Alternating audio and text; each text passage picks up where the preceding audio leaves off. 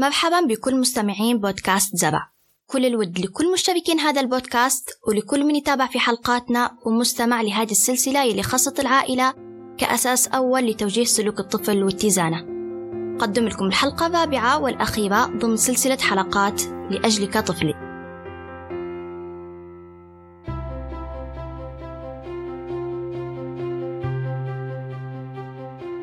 عنوان هذه الحلقة إصلاح حياة طفلك. وهو الشيء المندثر لدى أكثر الآباء والأمهات. يعني أغلبهم يميلوا لتربية الطفل تربية روتينية مفادها كول وأقرأ والعب بدون ما يلتفتوا لبعض المكملات الأخرى. معتقدين أن باقي مكملات الحياة بحاجة للمال والوقت والجهد وما يعرفوش إنها إضافات بسيطة قد تكون معنوية ولكنها تصنع الفرق. ما عندهمش فكرة على أن الإضافات هذه تزيد من الترابط الأسري والتناغم بين أفراد الأسرة.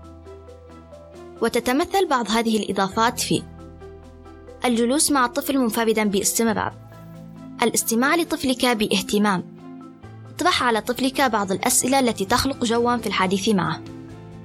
مفاجأة طفلك بأكلته المفضلة أو بزيارة مكان يحبه؟ المشاوير العائلية الغير مخطط لها تضيف الكثير؟ لا تجعل وظيفتك تخطف انتباهك عن طفلك والاهتمام به؟ وأخيرا أحبب طفلك باهتمام أخبره بحبك واجعله ينتبه لذلك. وتفكروا إن واجب علينا نقروا نطلعوا ونمارسوا الشيء اللي تعلمناه وما تنسوش ضرورة الابتعاد على القسوة والعنف والتنمر والإهمال لينشأ طفل متزن نفسيا.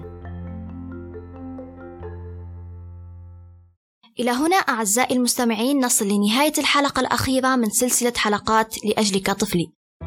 تحياتي أنا ملقية الحلقات وكاتبتها مريم محمد وتحيات فريق العمل دمتم بخير.